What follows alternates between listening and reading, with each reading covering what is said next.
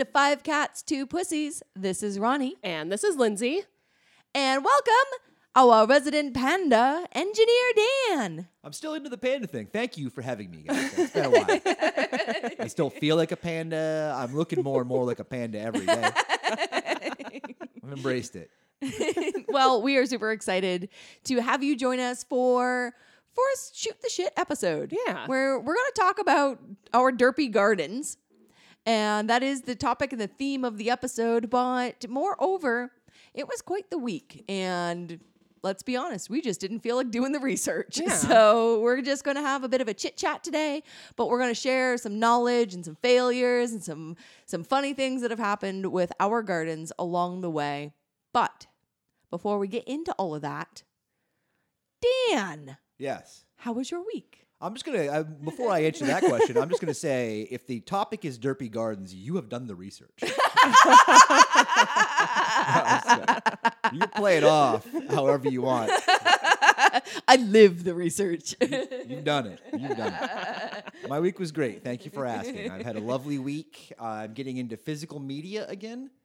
That is to say, those that live in the cloud or consume their things through digital. I have gone all the way back to acquiring a VCR, and I have an 89 pickup that has a cassette deck. And yes, I have the cassette that you can put in there, and then it syncs to your Bluetooth so you can just stream your Spotify through your truck. But honestly, I like the experience of putting in a cassette tape and just committing to an entire album.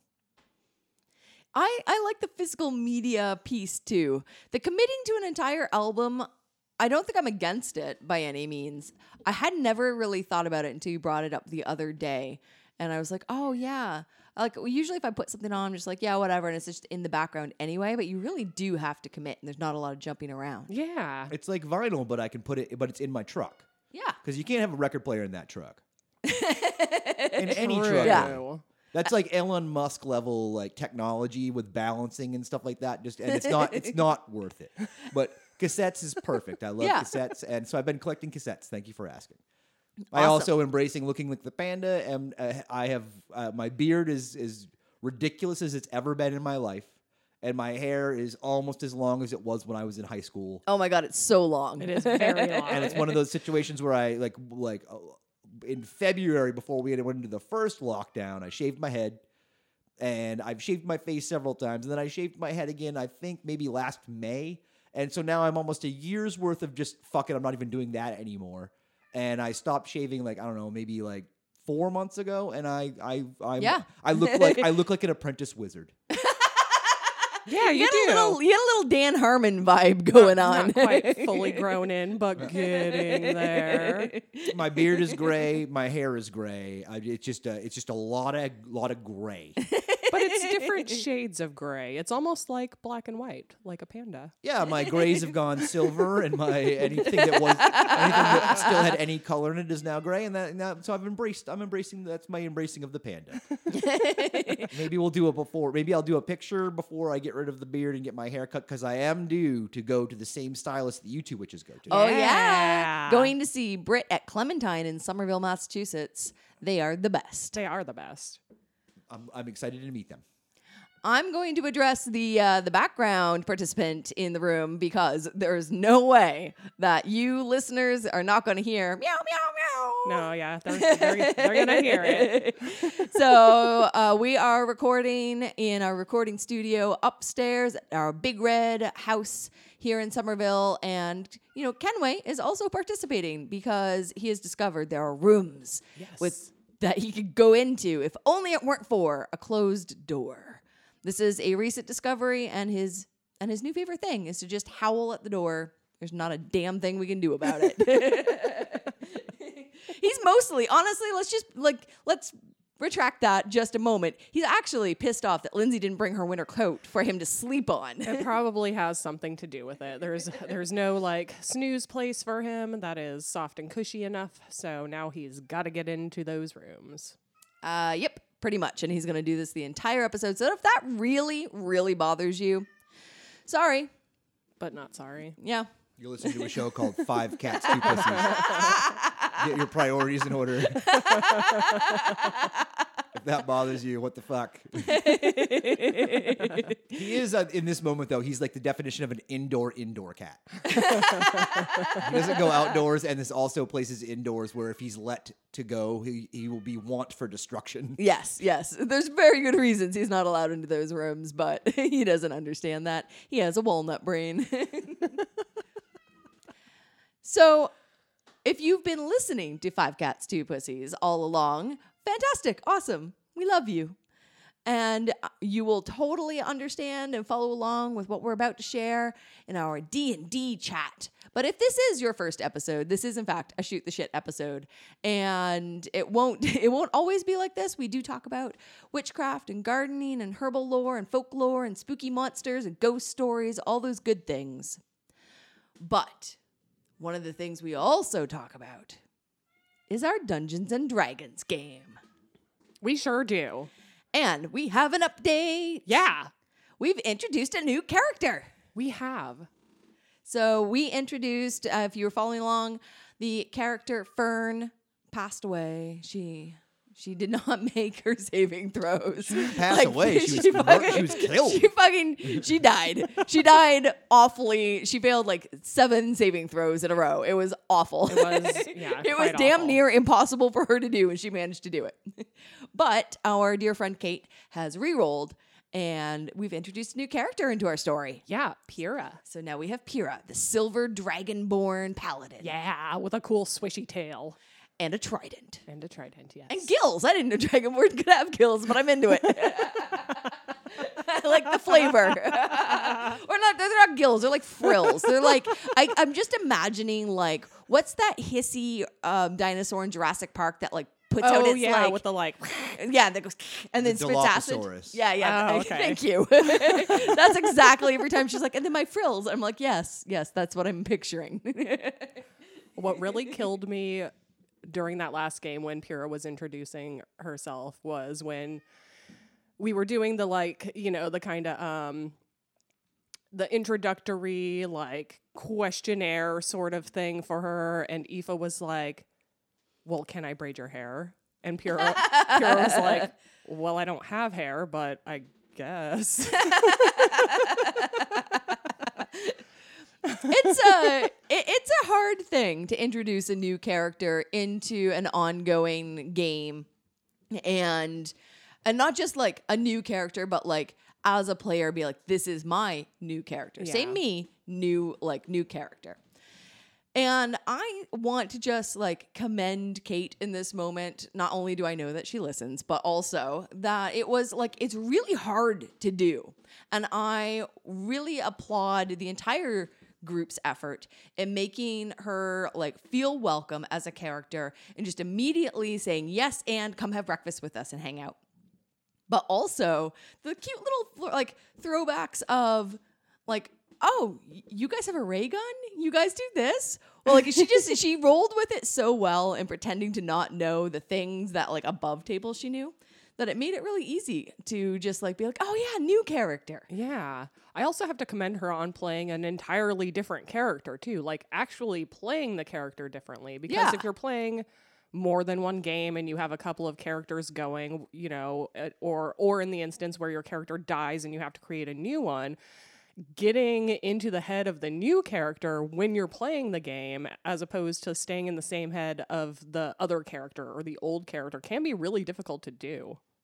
Yeah, I, I completely agree. It's and it's awesome as somebody else at the table to like get to play with somebody who can sort of switch and has more than one like more than one PC player character brain. Yeah. So that I, as a player, am not like just constantly thinking, "Oh, you're Fern," Right. And it's like, "No, you're Pyrrha." Yeah, no, she was definitely Pyrrha. Yeah.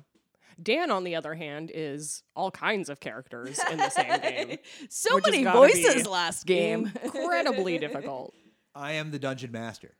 Yes. and, and, like there's there's no there hasn't really been many dungeons in my game and nor has there been much mastery of anything but you know it's it's fun It- like the importance of for all my dms out there i'm sure that you guys have been listening to their player chat but you dms are like all right cool they're that sounds fun you know agree with me on this one i think we can all agree with me on this one that d&d is a game to be played to have fun Yes. And things that are fun are players' uh, risk reward.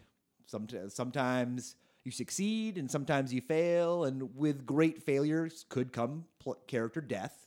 But we had a good session where we lost a character, and I don't think that character felt felt cheated out of the experience. And that character wanted to come back and play, and they played a new character. And then you work with them behind the scenes to make sure that they come up with a fresh character. And then your your players that survived, you know, you don't want to throw the whole train off the rails by all of a sudden. All right, now we have to spend some time with. God knows what we're about to meet, but we must be friends with this thing because it's because otherwise the game falls apart. right. So you Yeah. tee it up nicely and you have a good time. And in the meantime, you know, throw a few characters out, make give a little personality. You know, put a little seasoning in there. I don't want a dry salad. I like Parmesan peppercorn. Oh, I think you not only went Parmesan peppercorn on this last session, but maybe threw in a little, I don't know, like chipotle lime or something like that because Yeah. I put some of those little corns on it. I forget what they're called, but I. the baby corn. I Yeah. always, I when I was a kid, when we had an all-you-can-eat salad bar at the J Family Restaurant, and I was like, that was the my only source for those. It's like a water chestnut that kind of looks like an ear of corn. yeah, don't know. I know. Yeah, the little little canned baby corns. Yeah, they baby corn. Yep. Well, we'll we'll we'll get right into the derpy plants in a second, but in all this D and D chat, I think we would do ourselves a disservice if we didn't tell everyone we now have, as a party member, not only Pyrrha, the Silver Dragonborn Paladin, but Cork, the Axebeak, who has anxiety issues, a pug-like nose or beak, sort of snuffles, is really strong, can run real fast, but not long distances. And apparently, the only thing he can say is, Oh, hi. He can say "oh hey" too. he knows three words. Dan has managed to uh, now integrate into our party a beautiful sled dog, Yes, a Selene, the super cool sled puppy. a snowy owl, Yes, celerity, celerity. a sassy punk ass owl who is too cool for school, and Cork, our derpy as fuck Axebeak. Why can't we have a normal animal? I guess Selene is normal. Selene's pretty normal. Yeah, yeah. Selene cool. She is a little bit smaller than. Yeah, she was the than- runt. yeah, but but she's cool. I mean, how do you define normal? Like Fair enough. Fair Cork's an enough. axe beak who does axe beak stuff, and is success- he just doesn't have a, a literal axe beak. He's got a he's got a birth defect. He's got like a soda can for a beak. I don't know, man. you got a derpy garden. I sure do. Is it any less a garden? Some days.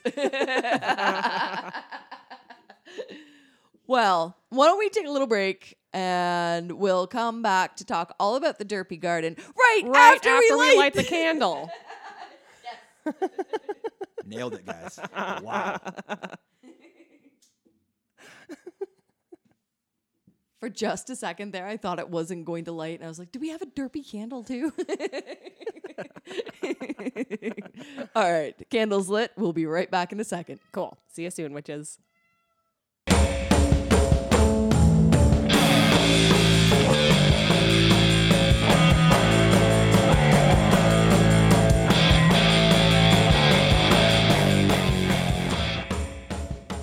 Welcome back. Oh, thanks.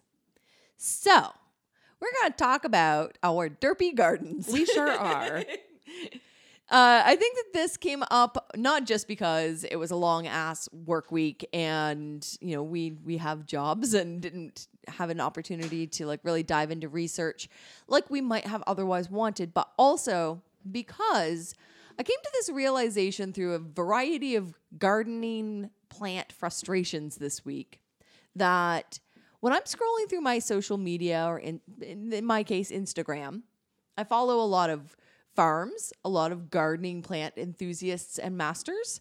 I also follow a lot of models and like yoga instructors and influencers and that sort of thing.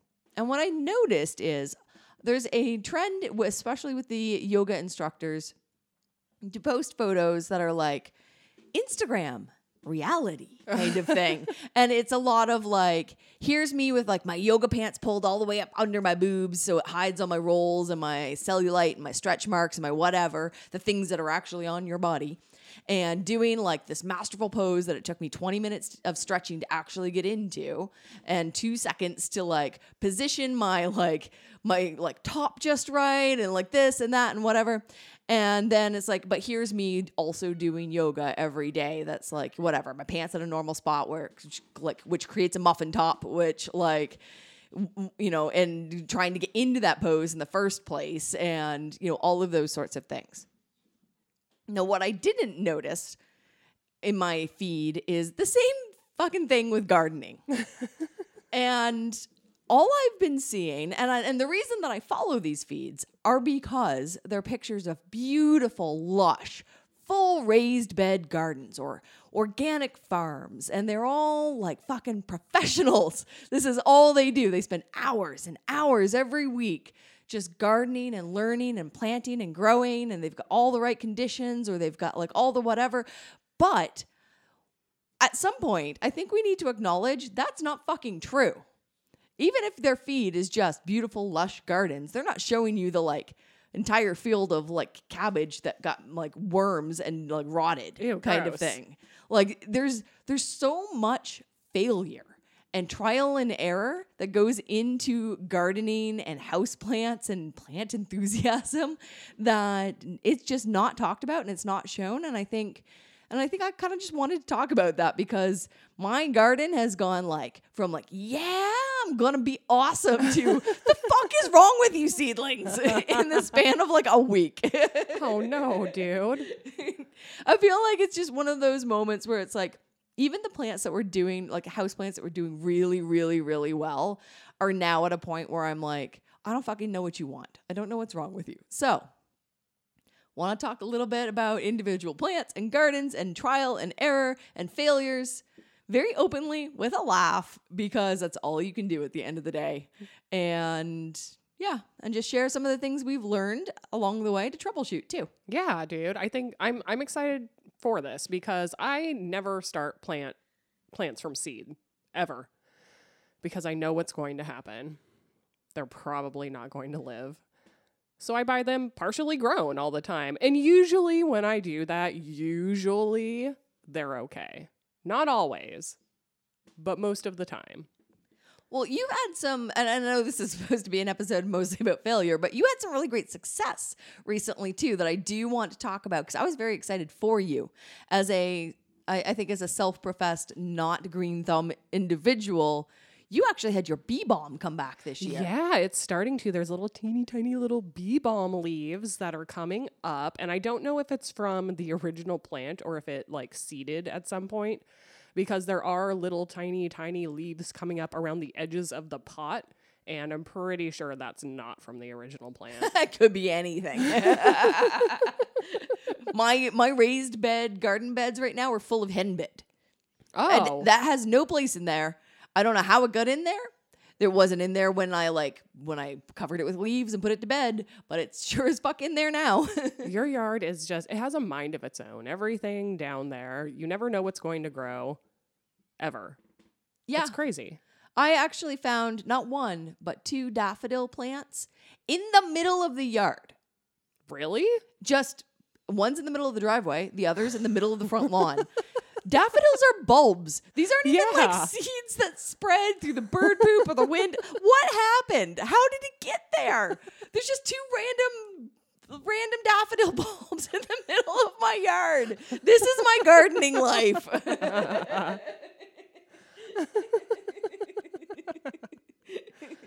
I am on my way to killing my second fern. So there's that. Yeah, I'm just not a fern mom, dude. At all. And you made me really scared to get a fern. And my Boston fern is like one of the, the three houseplants that is actually thriving at the moment. Well, I really hope it stays that way. I really do because they are beautiful plants. I bought a blue star fern from a store across the street from one of the bars that I work at. not even across the street, like across the courtyard from one of the bars that I work at. And it's a super cool shop. I go in there all the time and I like I usually walk away with something. So I bought this blue star fern. It was beautiful when I bought it. And I bought a pot to put it in, and the gal at the store was like, This pot's too big. Don't repot it yet. That was Ken Kenway. Karate. And I was like, okay. She was like, just like prop it up inside of the pot until it's like root bound and ready to repot. So I was like, okay. So I did that and it starts like the leaves start drying out. It starts, they start yellowing, but also getting like brown and brittle. I'm like checking the soil every day. It's nice and moist, like it says it wants to be. I spritz the fucking leaves with water because it likes humidity. And it's it's just not doing great. So I repotted it. I repotted it, even though they told me that I shouldn't, because I Can't get any have repotted other plants that they told me that I shouldn't, and they have thrived, just like grown crazy, and are still living. So we'll see if this helps. But I think I'm gonna have another fern death on my hands. Oh, no more ferns for you. I know. Ferns be dying in D and D games. They be dying in real life. yeah.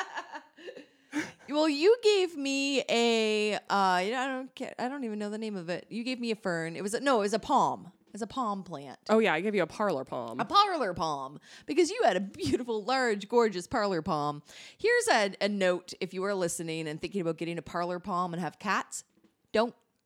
Yeah, they taste really good to cats. Mine is like half of what it used, not even maybe like a quarter of what it used to be now. They're non toxic, which is great for your pet, but they're also apparently delicious. yeah, like it tastes like grass and it has like long stringy leaves and they're like, "Ooh, this is fun."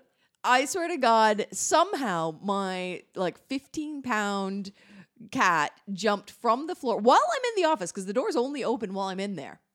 While I'm in the room with him, stealthily jumped from the floor to the windowsill, which is full of pla- like potted plants. Tiptoed his wide belly around all the other plants, getting cat hair all over them. That's how I knew he was up there. And then ate the entire plant and jumped down without me noticing. I was like, what happened to it?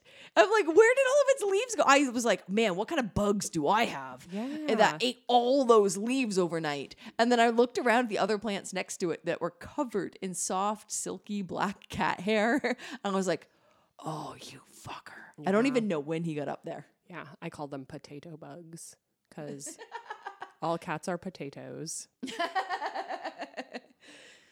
Potato bugs are an actual bug, which I had last year. Yes, they are, but cats also are potato bugs. I, I had to call my mom to be like, what do I do about my potato bugs? And the answer was, you have to fucking squish them. There's the like the best way to get potato rid of potato bugs without like spraying pesticides, which I'm not into, is you have to physically squish them so that they can't lay eggs. And they're not tiny. Like they're small, but they make a like pop squelch I was squelch. just gonna ask if they popped when you squish them. Mm, yeah, they that's sure why do. if they pop, I don't like squishing.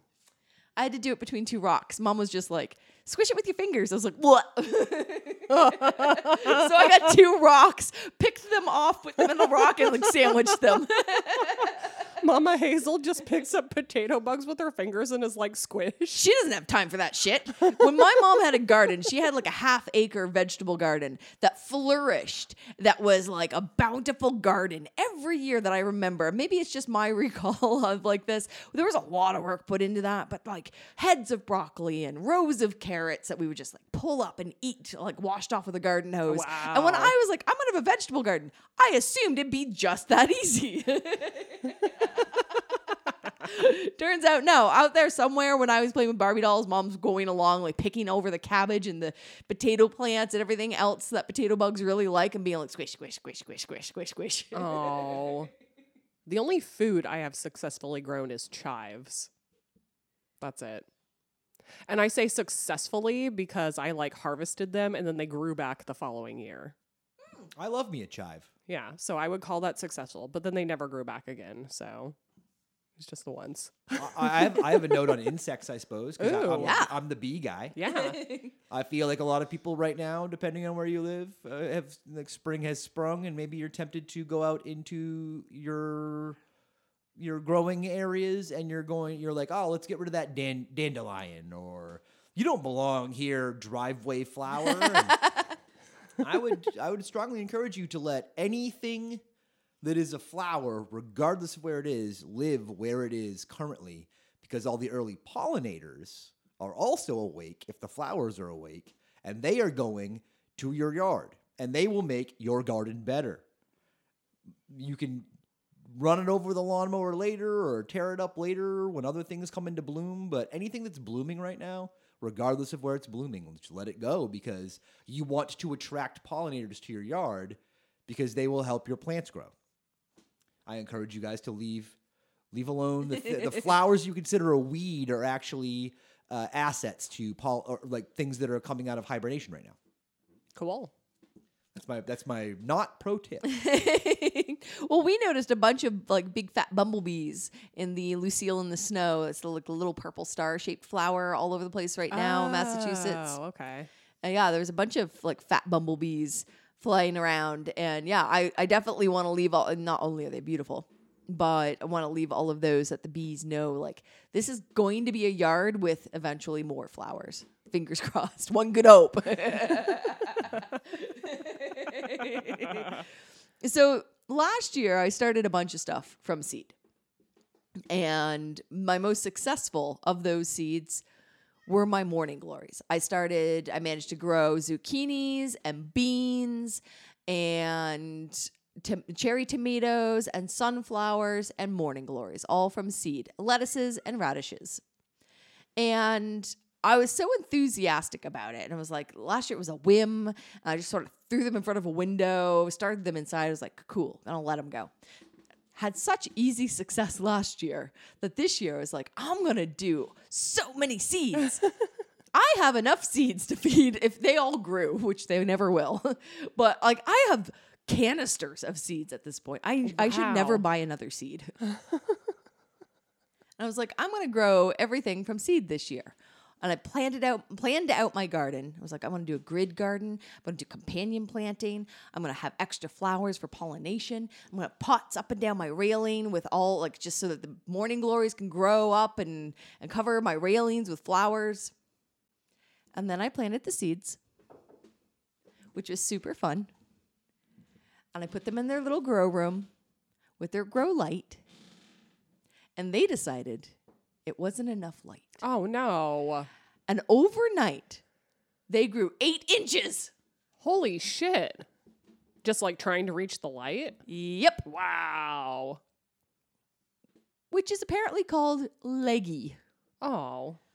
Derpy. They're like they're like the They're- supermodels of the morning glory. Oh world. my god, they're so derpy. All my seedlings are so small this year and so derpy and so leggy and flopped over that I had to look up. Okay, so this has happened. What do I do? And everything on the internet said throw them out, start again. And I was like, well, I don't have any more morning glory seeds. I had a high success rate last year, so I planted them all. and I don't have any more. So I was like, well, how do I save the ones that I have? Turns out Plants build up carbs in their stems to make them strong and beefy. That's what keeps them from blowing over and dying when you put them outside. Oh. Mine don't have any carbs. like a supermodel.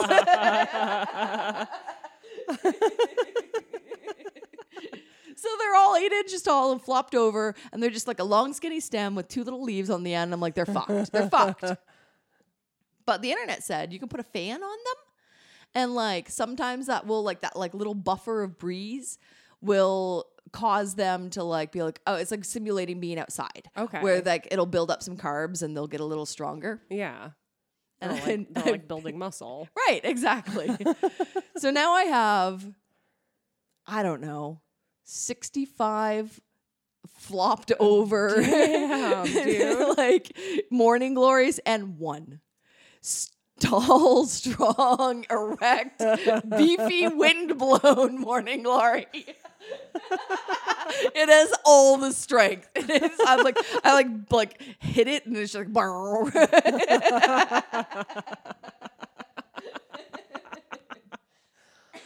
I would feel really bad throwing out the ones that have already started growing, though. So, like, what are you gonna do? Or, or like, I don't know. I'm gonna Like- let them grow. I guess. I mean, I'd be so sad. I'd be like, well, you're growing. You're not dead. You're still alive. Yeah, maybe you're derpy, but I don't want to like for real kill you. Right? That's the problem I have with all of this garden enthusiasm is I'm emotionally attached to my plants and I'm like, well, but what if you make it? I don't want to be the do I, I don't want to? I don't want to call that like I don't I'm not gonna, I'm not going to find euthanize my plants. Like I don't want to be the person that makes that decision. I'm not qualified. I don't know. Maybe they will make it. What if you like just put them all in a big pot and stuck them outside, like in the sun for a little while during the day when it's not super windy and maybe just like a little breezy? So they have like all the sun that they need and they're getting like the gentle breeze of the fan. Maybe that would help. I did that last year with my tomato seedlings. Oh, didn't and help. it killed them all instantly. Oh. If I may reference a previous podcast, you you can't walk a begonia. I, think that, I think that applies to every plant. You can't take your plant Yeah. for a walk. I'm sorry. Yeah. Uh yeah, I I don't they're not they're not winterized or hardened or anything like that. They're yeah, they're too they're too young to go outside and they're too derpy to thrive. So we're just going to wait and see what happens. Yeah. But basically I've put all this time and energy and love and excitement and investment into what's probably going to end up in the compost, which is a bummer. It is a bummer. At the end of the day, that's kind of how you end up with a daffodil in your driveway. Is it though? You put a few Like- plants out there, and then it, there is some element out there that, that benefits from them existing. Even if they don't look like the Instagram model that you described earlier, they're still out where they belong, and there's some resource to something out there that will benefit from their existence. And that's what I choose to believe. I really like that. Maybe this year I will still probably buy seedlings uh, from the garden center for the vegetables I want to grow. But all the really derpy ones, I'll maybe I'll just make a nice little bed in the witch garden and be like, "This is where the derpy ones live." You know, if they e- even if they don't look picturesque, if they even come to bloom a little bit, something will be attracted to them and benefit from their existence. And that's my I- suggestion yeah. out there, folks. If you it, it's ugly produce. still, it still has it still has a place in this world. yeah, I mean, maybe I don't know. Maybe it'll attract more things to grow in that area. I don't know. Maybe like like energy attracts like energy. I kind of like that that vibe more than just I don't know. Fucking toss it. Still wondering how that daffodil got in your driveway. Maybe one of the neighbors was like, "This is an ugly ass driveway. I'm just gonna like plant this no. daffodil bulb." No, none of our Here. neighbors are that cool.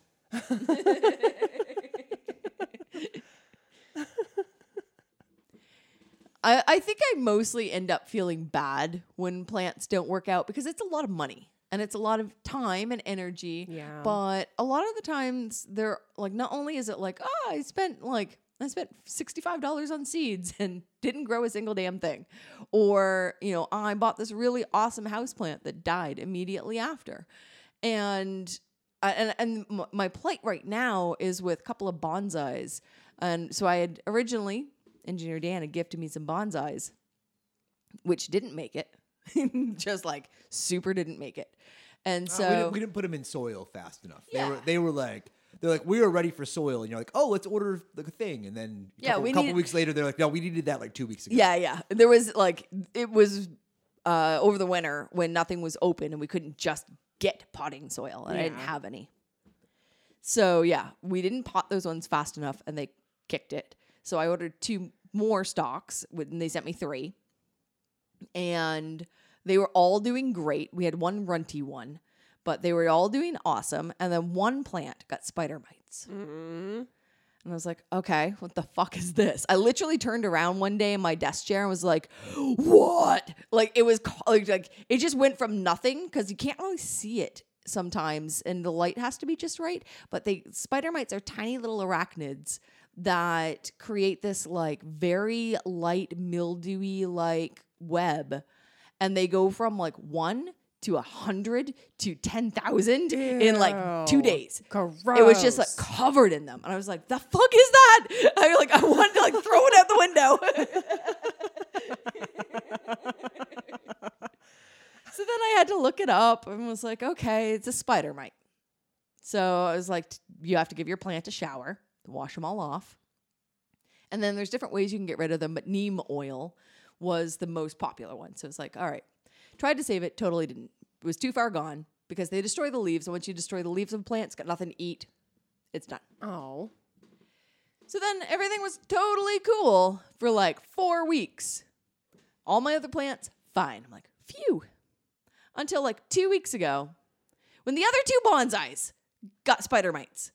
And now I'm like, they're in amongst an ivy and a rex begonia, my peace lily, and a money plant, and panda plant, and hibiscus, and like baby tears.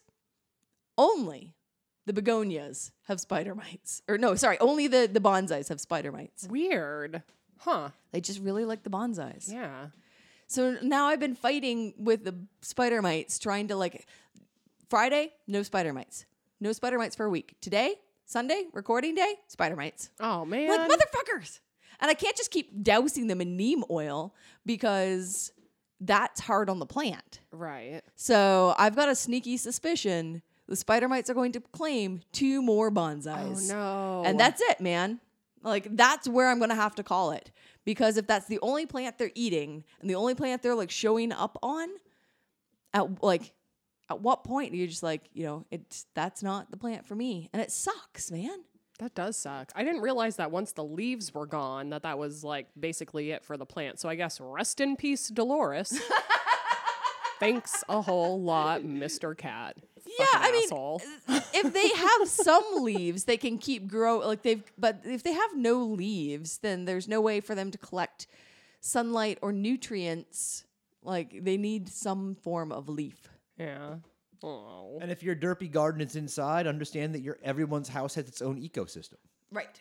We're in an old, drafty, historical building, and in it there are there, there's a potential for these spider mites. Your house might be different, and there might be a different issue. You might maybe you have a very modern condo and you have no problem growing any of these things, and you're like ha ha ha at us. But at the end of the day, you know, you, you ecosystems like your your Lindsey, your ecosystem has a cat in it, Yeah. and some Yeah. of your plants get catted. Could spider mites come from the uh, the potting soil that you're using too? They all my plants have the same potting soil. Okay. I potted them all actually, l- except for the one that you've gifted me. They've all been potted at the same time with the same potting soil. Um, I don't know if they could or not, but I don't think that's the culprit because they've all been potted at the same time. And because they've all lived together, I just think it's something about the bonsai leaves that's very attractive to them. But spider mites are attracted to dust. Oh. So they are more oh. prevalent on dusty plants, which my plants are not. Yeah. I take great pride pride in dusting my plants. But it's a fucking dusty ass old house. And I do burn incense, which I've stopped doing next to those plants. I used to burn incense very close to them, and that would add, like like cigarette smoke, like any other smoke, it adds dust into the air. Sure. It adds little particles. So I've stopped doing that so that there's no extra dust on them. But yeah, I something about them. Don't know. Something indeed, man. Damn. Yeah. I've Yep. never had spider mites. I have gotten those little teeny tiny red bugs on my outdoor plants before, though. Oh, yeah. I don't know what those are called. I don't either. They're small and they're red and they look gross, but Yeah. I just kind of like let them hang out there because I don't know what else to do about them. And it's usually like at this point, I just plant flowers outside on my porch. So the flowers are usually fine. I feel like you guys are waiting for me to look up what red plant bugs Well, are. you have your phone in your hand. so- well, you both looked at me separately. You're like, Dan?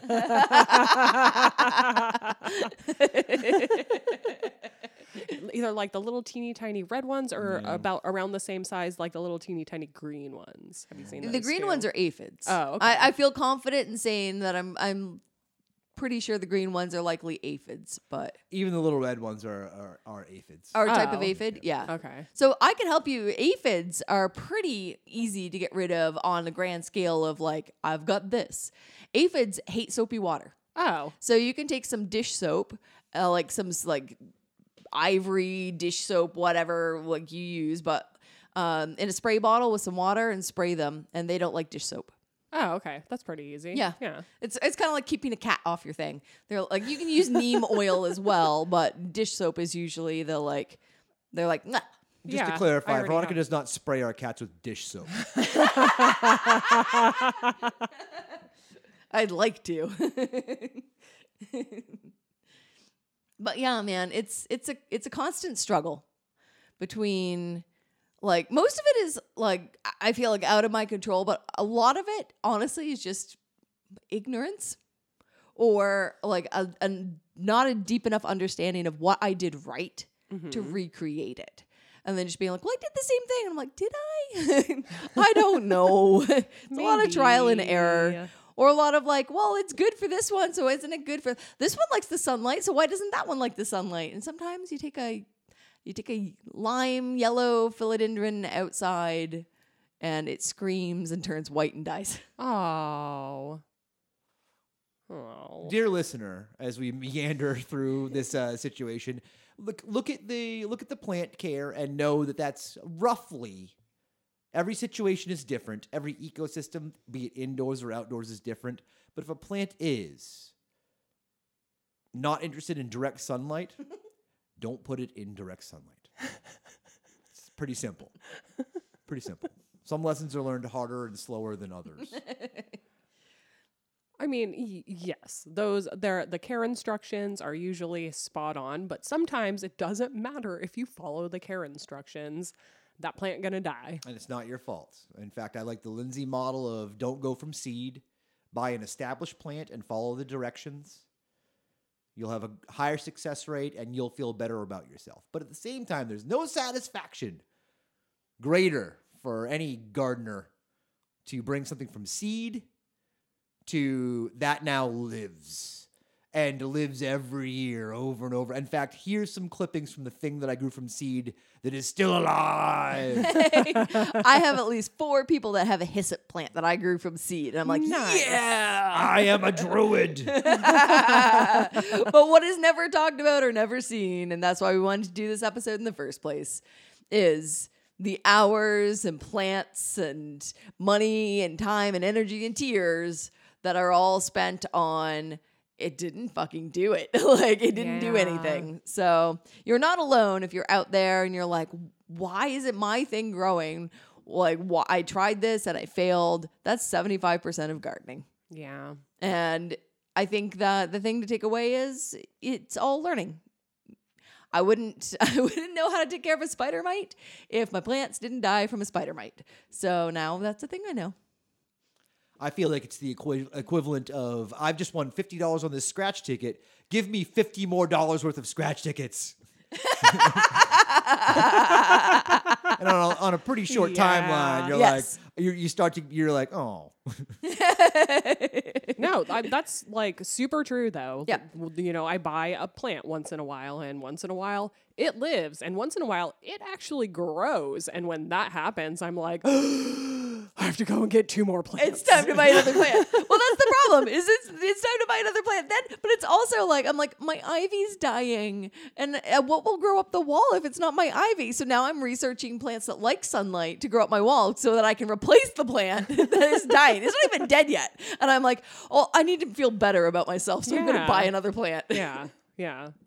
Yeah, there really is nothing more disheartening than buying a plant that's well established, bringing it home, and doing everything that you are told you are supposed to do with that particular plant, and then it just fucking dies. And if that happens, dear witches, from one panda to you, I recommend that you you know don't euthanize your plant, but when it goes away, uh, save your failings for the fall for your altar, and think about what you've done and see, see how see how massive the grave is of the plants that you've bought and, and consider that for, for next year. And i think ultimately both the humility and the persistence the desire to succeed will ultimately yield better results. But just honor anything that you have tried to create that failed in we just do it in different ways. Some of our out indoor plants go from seed to outdoor to awesome, and some of them are just derpy and sad. and they're like, you know, it's like a it's like a giraffe with no neck, with a, uh, just all muscle, no bone in the neck, you know. and you're just like, all right, we'll try again next time. But I I will honor my attempts in the fall when things go back into the earth, and I'll remember this for next year. Maybe this summer I will try again with the Boston fern. we'll see. You need to get a Southie fern, kid. You think they're a little more resilient? And that North Shore bullshit. Southie. Well, I'm gonna have one hell of a bonfire this fall with all of my with all of my derpy attempts, but I think that that's a lovely place to to take a break, and we'll be right back with uh, Pussy of the Week, and we'll see you soon. Yeah, totally. back. we'll be right back with Wait, Pussy of the Week, and we'll see you soon. I don't know. Yeah. All right, cool. I think I think you're silly goose.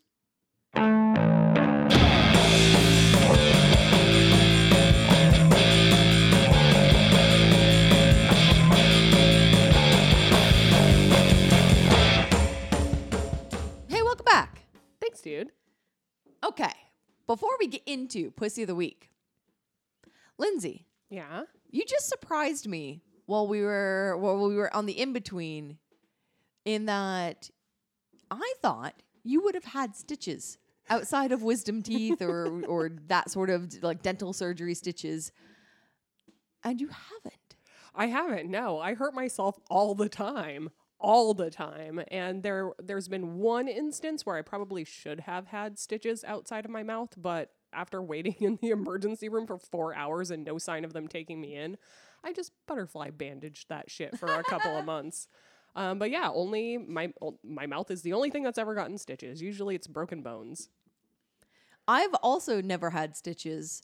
I've had, yeah, wisdom teeth stitches. And much like you, I have cut my finger to the point where it really probably should have gotten a stitch, but didn't. But, Dan, Yes, you've had stitches, I right? have had stitches. Okay. Yes. Enlighten us on what s- actual stitches are like. Now I'm like extra curious about like not just the like process, but what did you have stitches for? Okay, well, so in the, in my history of injury, much like Lindsey, and I suppose a little bit like you, Veronica, I have always just like glued it closed or like put some tape on it and let my skin do what my skin do because I ain't paying for stitches. but in this instance, I, I had a German Shepherd pop open my left bicep like a beer can.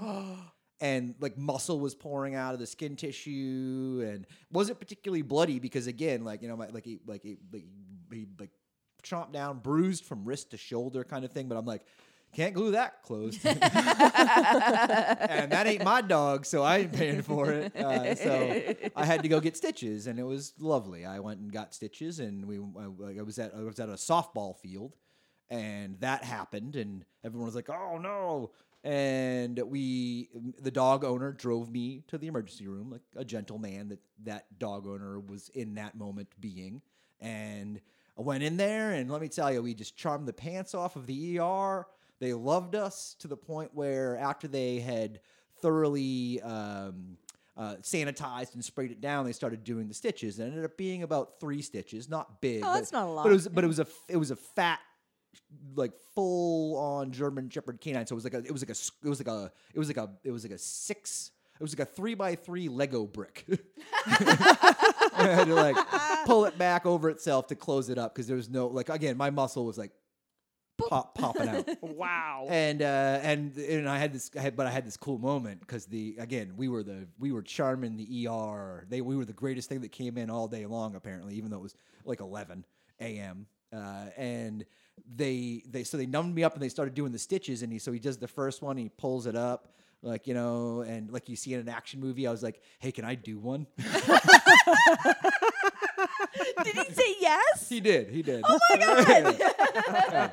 So he, what he did was he he put it through my skin, which I couldn't feel. I could have done that myself personally. but, Sure. like, at the same time, let the professional yeah. do it. But like he hands me the needle, and I got to do the like pull up and, and watch my skin close around it, and I was man. like, I was like, yeah. that made my butt pucker. Oh no! I was like, oh no. I clenched on that. I just thought he, he he was cool. Everybody was cool. We had a good time, and at the end of the day, I got stitched up, and I still have I have a scar that I had to have. I have a sleeve on that, a tattooed sleeve on that arm. I had to have the artist that did the sleeve go back over the scar once it had healed properly because it was pretty noticeable. But I got to cover up on my my my dog bite, and I did the, I did one of the stitches. That's awesome. That is awesome. Why are we talking about stitches?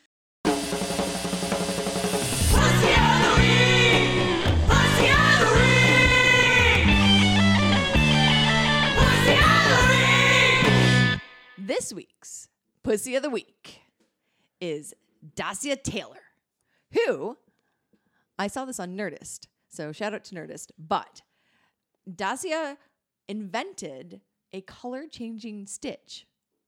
Now, this in and of itself, I think, is fucking badass and dope. But two other things make it more impressive and way cooler. And the first is Dasia's a high school student. Oh, that's super awesome. The second is she did this using beet juice. Wow. So, uh, essentially, the the summary, the the quick overview of the story is that this young high school student um, entered a statewide competition, so like basically a statewide science fair, and she got shortlisted. And then ended up winning. Um, she didn't take home the grand prize, but took home like a, a runner up, and she'll get twenty five thousand dollars um, because this project was so impressive that immediately companies and people and the and the the sponsor of the science fair was like, why aren't we doing this? This is an actual like holy shit. This is an invention that can actually work and does actually work. So and the project was a suture that add, uses an additive of beet extract to make an assessment on surgical wound infection. Um, essentially, the beet juice sutures work by changing color when they detect an infection at the site of the wound because human skin is very mildly acidic with a pH balance of about six. But um, when it gets infected, that pH level changes and, and gets higher, and the skin becomes more acidic. And beet juice, as it happens, changes from red to purple when it's in that very specific pH range. oh my gosh, genius. So beet juice doesn't harm the body, doesn't harm the like the the wound at all, but it changes color if you're getting an infection. So before your body shows the sign of like puffy red, pussy, swollen nastiness, the sutures will change and be like, "Yo, you've got a problem." That is so awesome. And it's so beautifully basic science that I'm shocked that nobody had figured this out before now.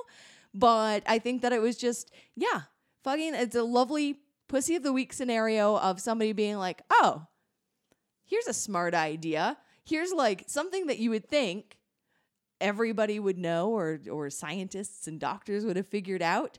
And turns out sometimes you just gotta use your noggin and and say something and, and create it yourself. I feel like that's worth way more than 25 grand to some major pharmaceutical companies. They can bite my butt on that one. Give that person more money. Well, the the sponsor of the science fair was not a pharmaceutical organization. It was more like a like a science fair organization. Like, hey, Oh, high school okay. students, like let's do a cool science fair kind of thing. And and so I I just see evil It's- corporation at the science fair, like buying up the grand prize and then placating with a couple of bucks, and I don't like it. But I do like beet juice, and, and I like the fact that beets have a similar pH balance to our flesh. I thought that yeah, that, that is cool. Yeah. that That's cool. Fun, Super what a fun fact. So yeah, I thought that was that was our dope pussy of the week this week. Hell yeah, girl, we like you. Panda approved. In closing out This has now intrigued me enough. What was your favorite science fair experiment?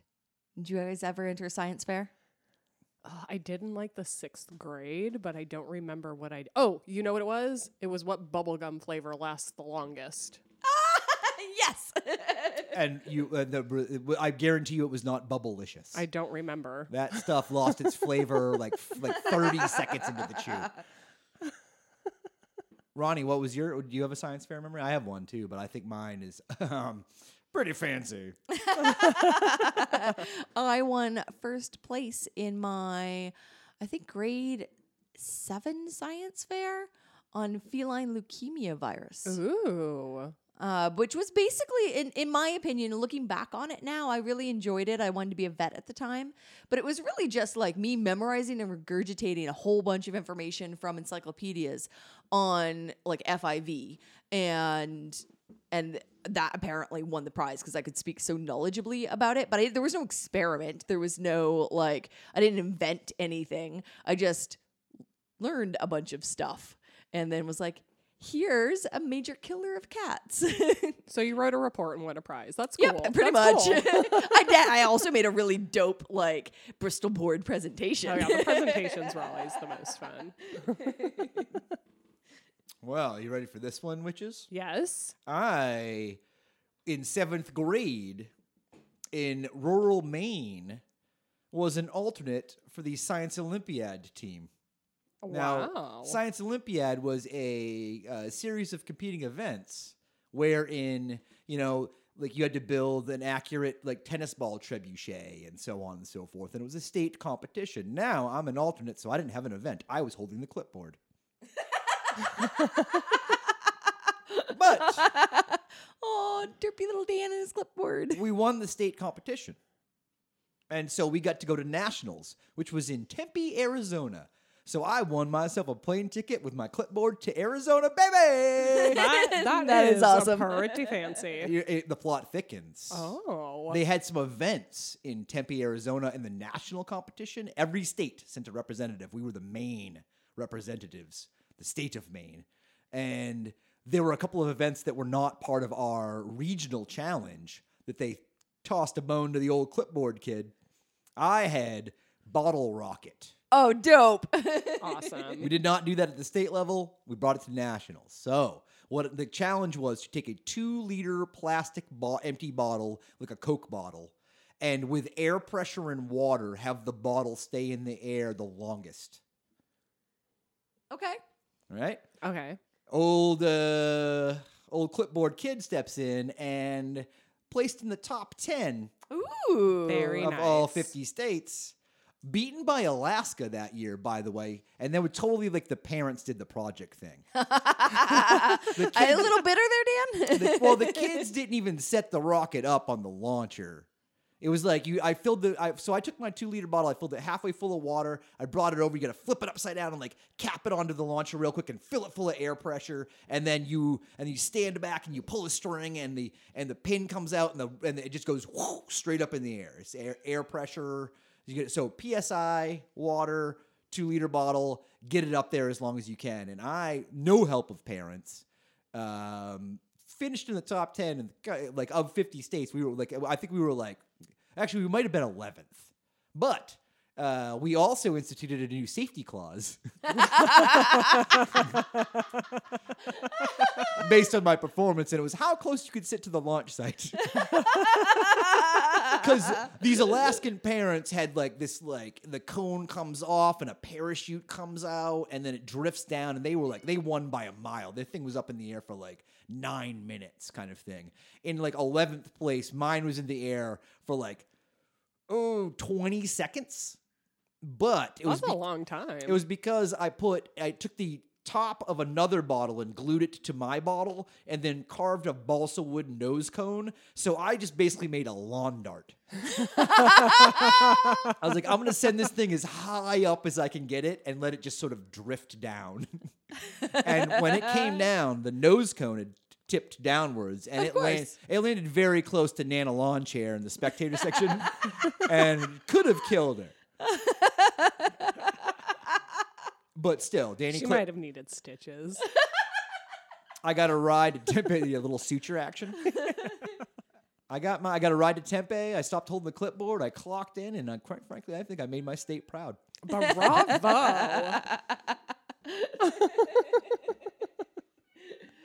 Well, shit.